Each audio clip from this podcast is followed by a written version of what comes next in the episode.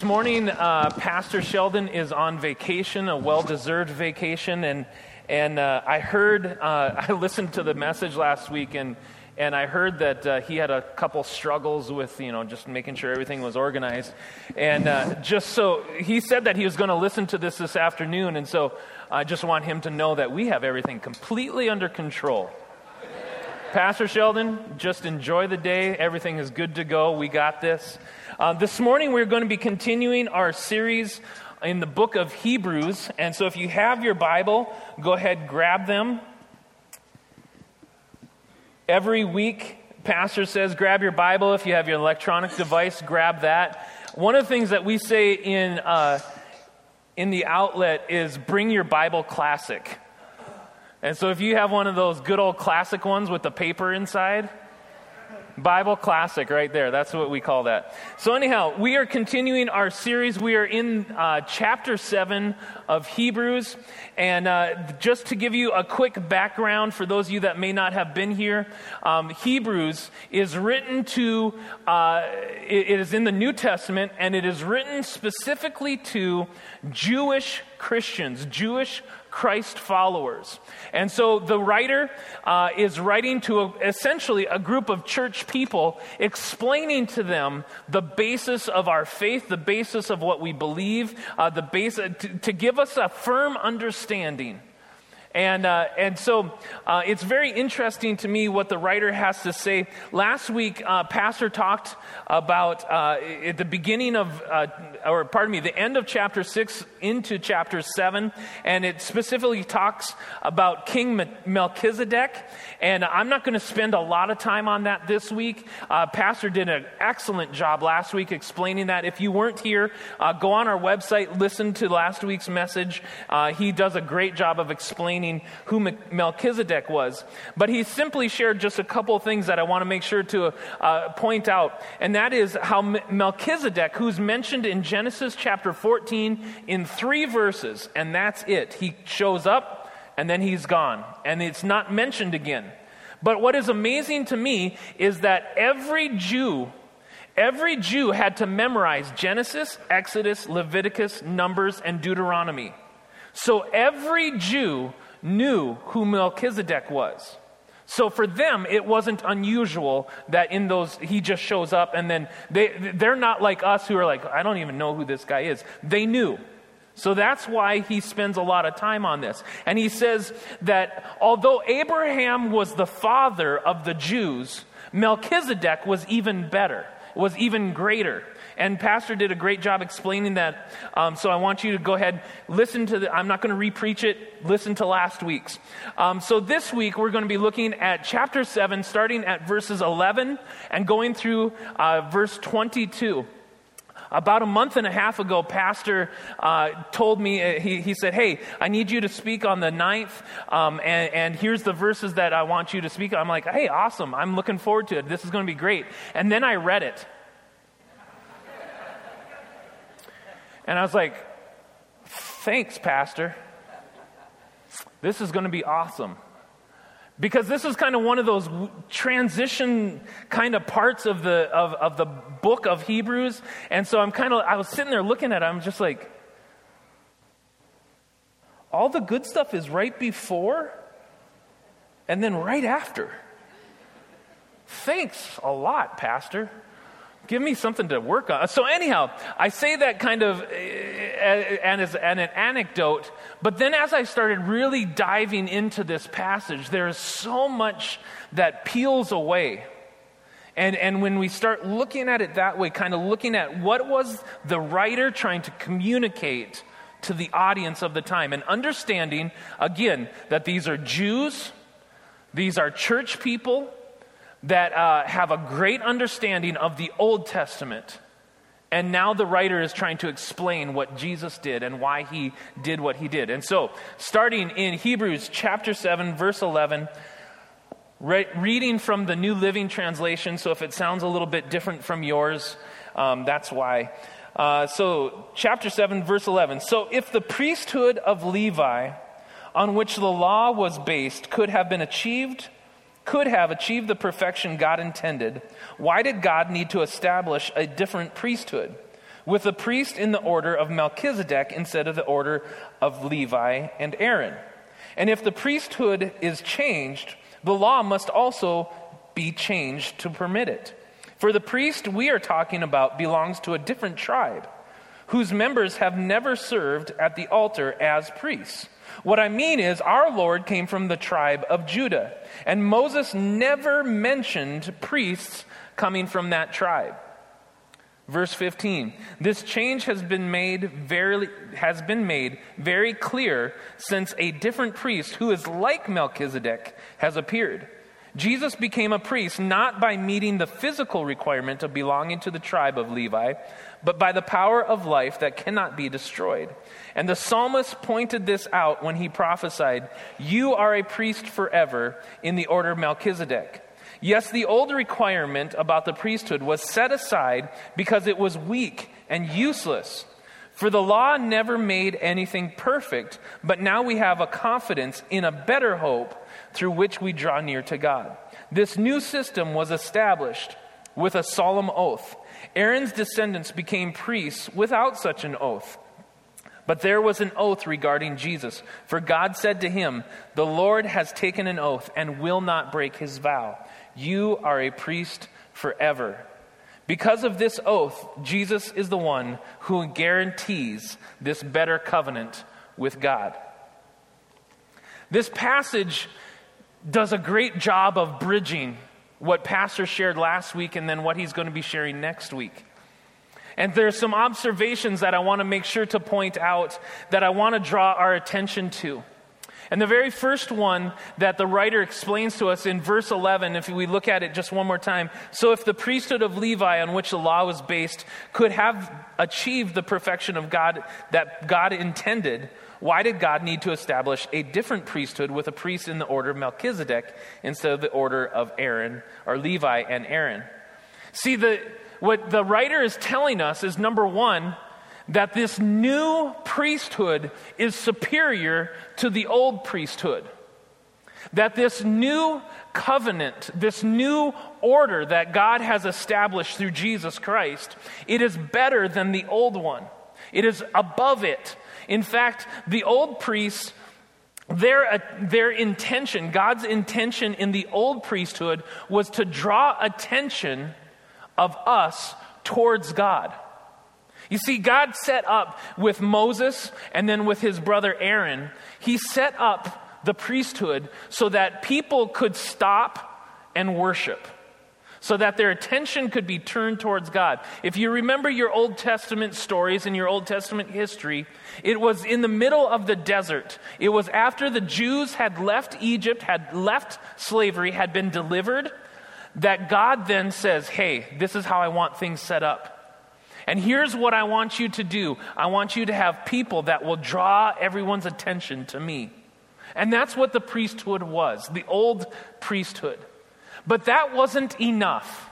You see, um, the old priesthood, the law draws attention, the Ten Commandments draws our attention to how we are personally imperfect.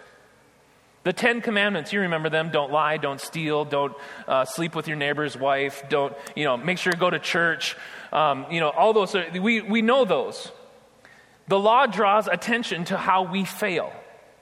But the law also draws our attention to the perfection of God. You see, um, when I was, oh, I think probably, man, I think I was 11 or 12 um, I started off getting into vehicles really early. Like my dream car when I was 10, 11 was, was Corvette. That was my dream car. And uh, I was foolish, I know. I'm sorry. It's now a Mustang, just saying. So, anyhow, um, but I, I, started getting into cars early. I, I, loved looking at the old cars and, and wishing that I was born, you know, generation before so I could own one of those. But one of the things that my parents did is they gave me for Christmas, they gave me a model engine. One of those models where you had to put together, you know, the little glue and you had to glue the pieces together. And it was a V8 uh, a small block 350 engine. Okay? And so I had to put that thing together. And I, you know, I'm putting together, you know, I'm mounting the oil pan on the bottom and I'm putting the pistons together and the rods and I'm the camshafts and all that sort of stuff. So I put together my first engine when I was 11. It was a model. I mean, it was only this big. But the cool thing was was that it was battery operated, and so when you flick the switch, the pistons went up and down, and there's little lights with the spark plugs and all that sort of stuff. And it was really cool. But the thing was, it wasn't a real engine, was it? It was a model. It was something for us to look at and refer to what the real thing is. The Old Testament priesthood is a model. The Old Testament uh, covenants, the law, and the priesthood was intended to model for us what ultimately would be perfected. And that's why the Hebrew writer is saying, listen, if it could have been perfected with Aaron and Levi, then that's all that would have needed to be done, but it's not. That's why this new covenant that Jesus gives us, this Jesus the Christ, is the perfect, it's the actual thing. So, what we've been learning about, what we've been longing for, the, the, the, the hurts in our souls, the holes that we've been longing to fill with trying to be good enough and do the right things, that has now been perfected in Jesus, and fulfillment and completion and perfection is found in the relationship with Christ. That's what he is saying here. The important thing about the old that we have to understand that is being said in verse 11 is that it was inadequate because it only maintained our attention, it didn't achieve perfection. And to introduce this new priesthood, it would require a revolution. And I looked up what revolution means, and, it, and it's simply this it's an overthrow. It's a radical and sudden change from what was to what is now. That's a revolution. And the writer says, listen, we need to flip what used to be and look on what is now perfect. Instead of being constant re- constantly being reminded of how we are imperfect, we look to Jesus where there is perfection. The Jewish audience, what is interesting about this writer is that the audience that he is writing to they knew who Jesus was. In fact, the, the, the, the odds are that many of the audience who this writer writes to probably saw Jesus themselves.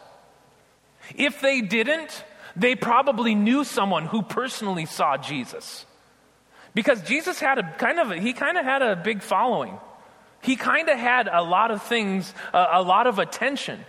And so people, the, the audience knew that Jesus had claimed to be the Messiah, and in fact, many of them had accepted him as the Messiah.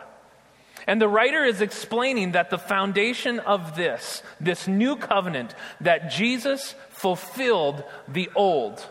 He completed the old, and his sacrifice was perfect. The old covenant required a sacrifice every time that there was a mistake.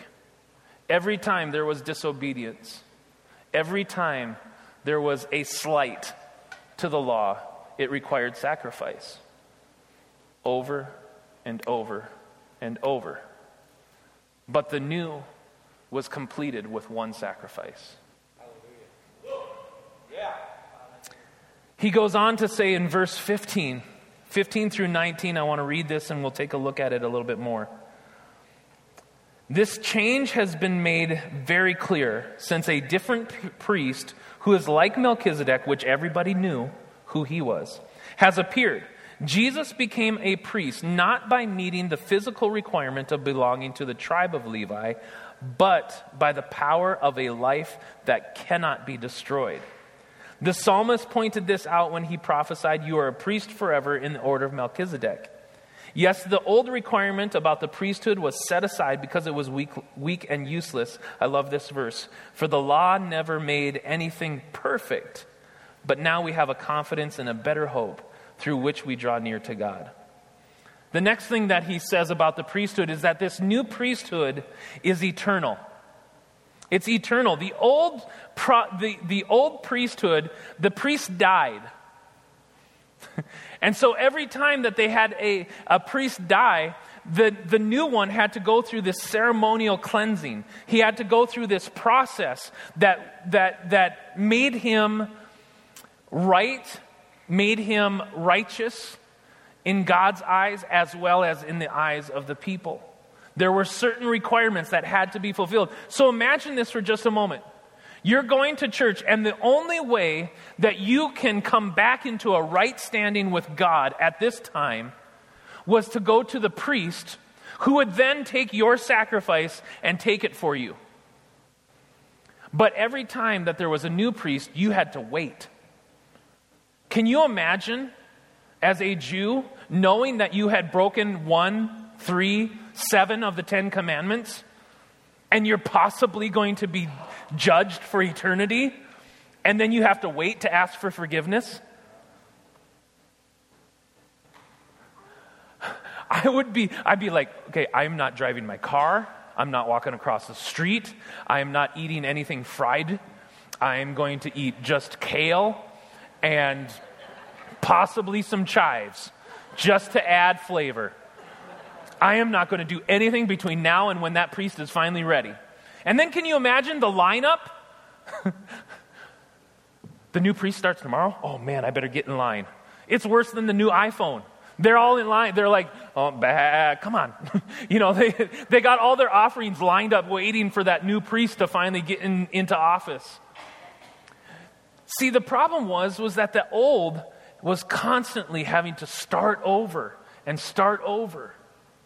But this new one, God prophesied, eh, eh, God sent a message in Psalm 110, verse 4. He sent this message long before to say that this new priest is going to last forever. In the old way, there was no continuation of what the priest had accomplished. Each new priest had to start back at the beginning. Before he was able to step in, he himself had to be purified. The Hebrews, the audience, either probably had seen firsthand or knew someone who had seen Jesus at the resurrection.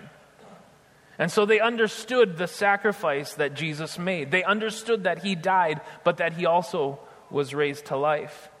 And in Psalm 110, verse 4, it says this The Lord has sworn and will not change his mind. You are a priest forever in the order of Melchizedek. You are a priest forever. In other words, what he has done, what he accomplishes, does not have to start back at zero. We don't have to keep going back to zero. We get to have his fulfillment, his perfection in our lives. In verses 20 through 22, he goes on to say this This new system was established with a solemn oath. Aaron's descendants became priests without such an oath. But there was an oath regarding Jesus, for God said to him, again, this is Psalm 110, verse 4 The Lord has taken an oath and will not break his vow. You are a priest forever. Because of this oath, Jesus is the one who guarantees this better covenant with God. You see, this new priesthood was introduced by an oath from God. See, God instructed, if we go back and read in Genesis, God instructed, or pardon me, in Exodus, God instructed Moses how the priesthood would be set up. It was instructions. This, was, this is what you do. This is how you do it. Have your brother do this and this and this. And then all of your, all of your brother's uh, sons and grandsons and, and, and so on and so on will be eligible to keep doing what I instruct you. They were instructed. It was a model. It was like that little V8 engine, that little plastic thing. It was just a representation of what would come. But in Psalm 110, verse 4, the Lord has sworn. The Lord has made an oath. He has made a promise, and it will not change. He will not change his mind. In Numbers chapter 23, verse 19, it says this God is not human that he should lie, not a human being that he should change his mind. Does he speak and then not act? Does he promise and not fulfill? You see, when God makes make an oath, when he makes a promise, just figure that it's done. It's done. Jesus, God himself says, listen, this priest that I am establishing through my son Jesus, he will reign forever. There's no starting over. He doesn't have to keep going back and make the sacrifice again and again. He completes it forever. It is a glorious thing that we, when we really stop and think about it, if God does not go back on his promise, then the priesthood of Jesus is superior to the old one.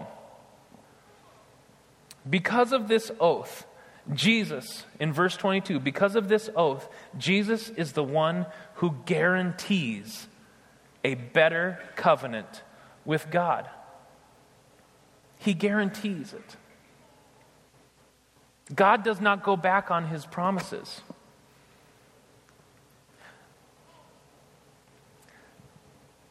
Again, the writer is speaking to church people.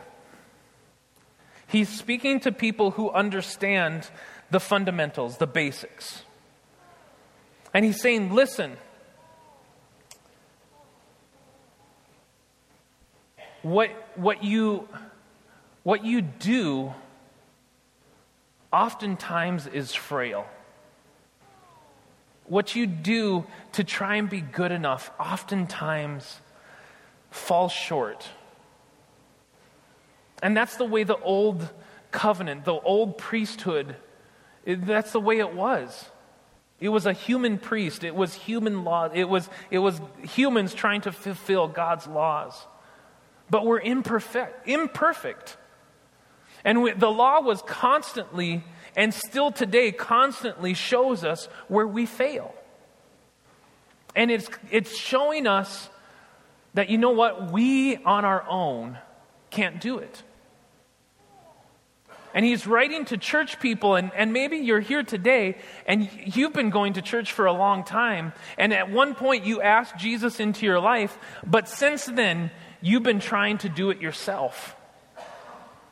You've been, you know, I, I go to church, I give tithes, I gave to the building fund, I do this, I volunteer, you know, I, I, I don't swear at work. I do in the car on the way home, though. See, the thing is, is that it's not about us being good enough. Because when we try to be good enough, it just points out over and over how we're not. Imagine the frustration, and, and you maybe have felt this way frustrated. Because you want to be better, you want to be good, you want to do what is right, and we keep failing. And God says in this passage, He says, listen, that way is inferior. But this way with Jesus Christ is superior once and for all. Once and for all. Salvation is available for us all. If you're taking notes, I tell you what, even if you're not taking notes, on the back of your bulletin is space. And I want you to do me this, this little favor. We're going to try something. For those of you that went um, to the Global Summit, Leadership Summit this Thursday and Friday, forgive me, I'm stealing something from this weekend. For those of you that weren't there, this is not mine, it's not original. I'm just modifying it this morning so that it fits with us. Here's what I want you to do on the left side of your paper or on the le- wherever you have space, I want you to draw a line as long as you can. Okay? Just draw a line. Now, at the top of that line, what I want you to do is I want you to write God and in parentheses, perfect. All right? If God is perfect, how do we feel we are on the line of perfection. Figure here is not perfect. Down here is this is imperfect. Okay? want you to think for just a moment the most holy, the most spiritual person you can think of. Maybe it's somebody famous, maybe it's a relative. But think of the most, uh, most spiritual person that you can think of. Somebody just shout out one name Sheldon. Okay. That was for you, Pastor, wherever you're listening. I'm going to put you on the line. Don't laugh out loud because he'll hear this. We would probably say that he's, he's a very spiritual guy. We would probably say that. He would probably, I mean, he admits it every Sunday that he's imperfect. So let's just be nice and put him right there. He can't see this. I love this. Somebody else, most, most spiritual or holy person that you can think of. Just yell out a name. Billy Graham. I love Pastor Sheldon, but I. Let's go Billy Graham right there. Okay? Somebody else. Because we, we all know Billy Graham is, is not perfect, right? We know that. Somebody else. Mother Teresa. Ooh. Sorry, Billy.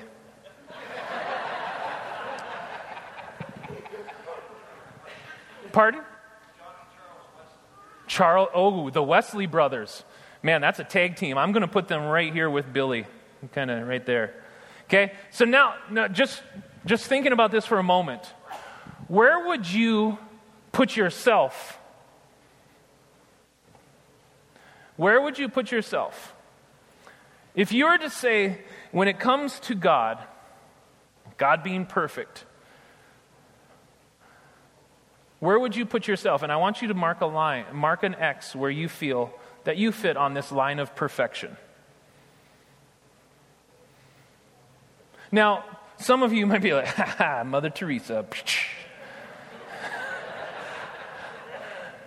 some of you might be,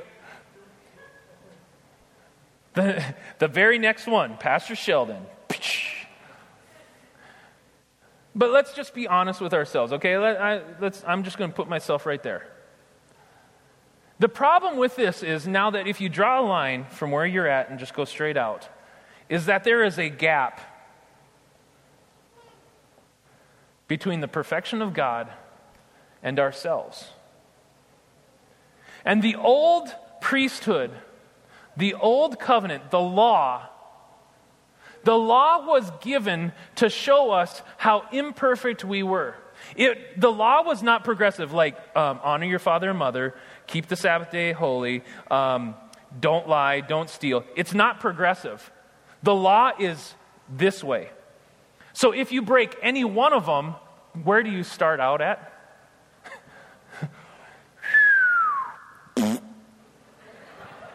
You go right back to the beginning again. And there's an even greater. see, the law proved the gap between us and the perfection of God. And all of us are dealing with this feeling of being separated, of, of having this gap between what we know is true about ourselves and what we know is perfect about God. But see, here's the cool thing. The cool thing is this is that is that God God Jesus who was God who is perfect when he came to us remember we're all down here when he came to us he, he fulfilled the law.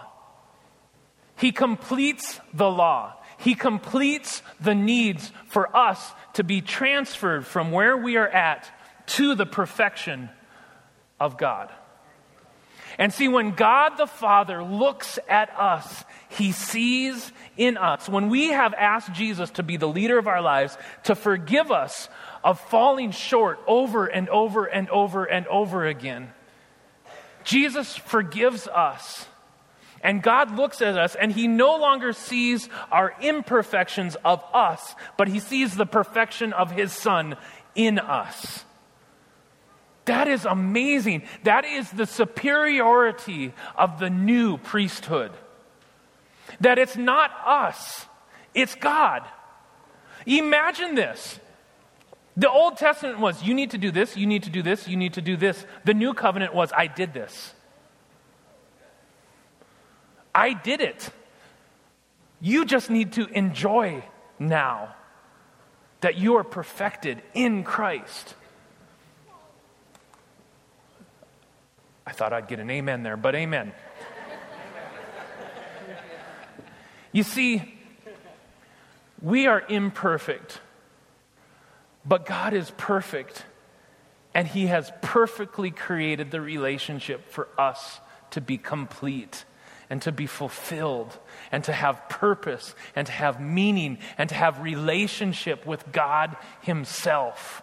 And this is so much better than trying to fulfill all the different requirements that the old law had. We now just simply ask Jesus to be the Lord of our lives, and we enjoy that relationship. And our decisions reflect that relationship, not the requirements of the old. It's freedom in Christ.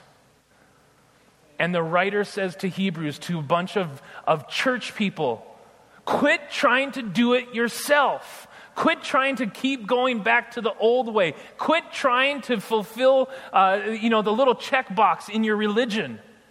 And start enjoying the relationship. You're here this morning. Maybe today you just walked in and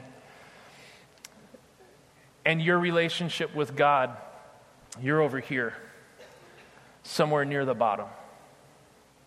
Maybe you've never asked Jesus into your life, but something drew you here today. I want you to tell I want you to know that God brought you here.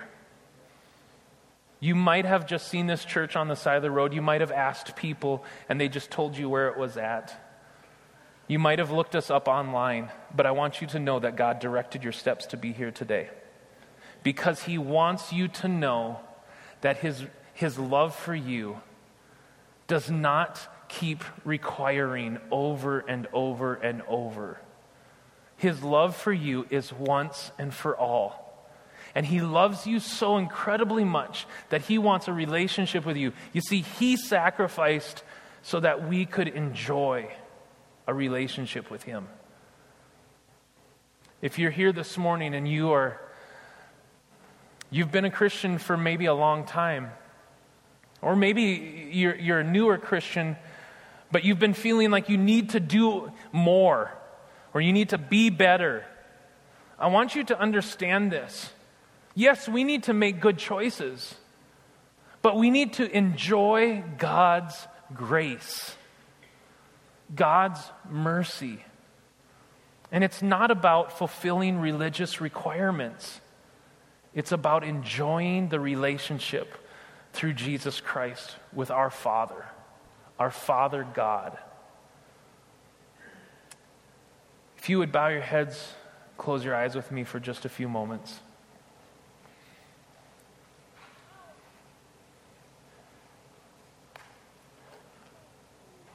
If I have been speaking to you, if you're here this morning and you have not asked Jesus Christ to be your Lord, to be your Savior, to be the leader of your life, and you're here this morning and you know beyond a shadow of a doubt that you want that, and you would like to ask Jesus into your life this morning, would you just raise your hand? I would like to pray with you. Thank you. I see your hand. Thank you. I see your hand. Thank you. Anyone else? Thank you. I see it in the back. Thank you. Anyone else? Thank you. I see your hand.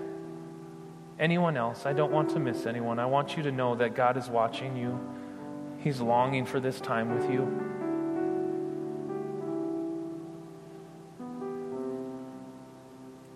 Here's what amazes me is that God, even though we feel far, God is never far. He promised that He would be with us. And this morning you raise your hand and you say, I want to ask Jesus to be the leader of my life. I want you to understand something very quickly is that there's not, it's not a formula, it's just honesty. And we're going to pray a prayer, and I'm going to ask you to pray this prayer with me. In fact, to repeat after me, but it has nothing to do with you just saying the words, it has everything to do with you meaning the words. And so I'm going to ask, would you all join me as we pray this prayer? For some of us, this might be a recommitment prayer. For some of us, this might be a very first time prayer. But would you pray this prayer with me, especially if you raise your hand? Dear Jesus, I understand that you love me and you have a plan for my life. I'm tired of trying to do it on my own. I ask you, Jesus, to forgive me of my shortcomings, of my failure, of my sin. I ask you, Jesus, to lead my life now. I commit myself to finding out all that you have for me and becoming the person that you want me to be. I love you, Jesus. I thank you. Amen. In Luke chapter 15, Jesus tells some stories. And he says, over the course of these four stories, he talks about how when, when one lost thing is found, there is a celebration in the house. And in fact, at the very end, his fourth story goes on to say this He says, Listen, when the lost come home, we celebrate. Imagine for just a moment, friend, if you raise your hand, if you prayed that prayer for the very first time, God said, shh, in heaven. He goes, a lost is coming home. And there's a celebration in heaven for you right now. They're excited about you because you are making a choice to become part of this new relationship with God. And we celebrate your choice, but also know this this is just the beginning.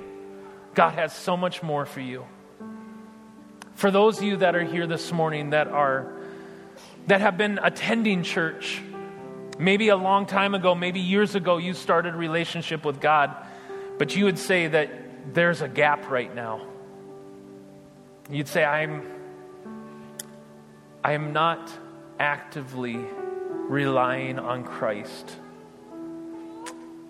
This morning, friend, I want to I want to remind you what the writer wrote that the old way of living, trying to do it ourselves, is so inferior to what Christ has completed.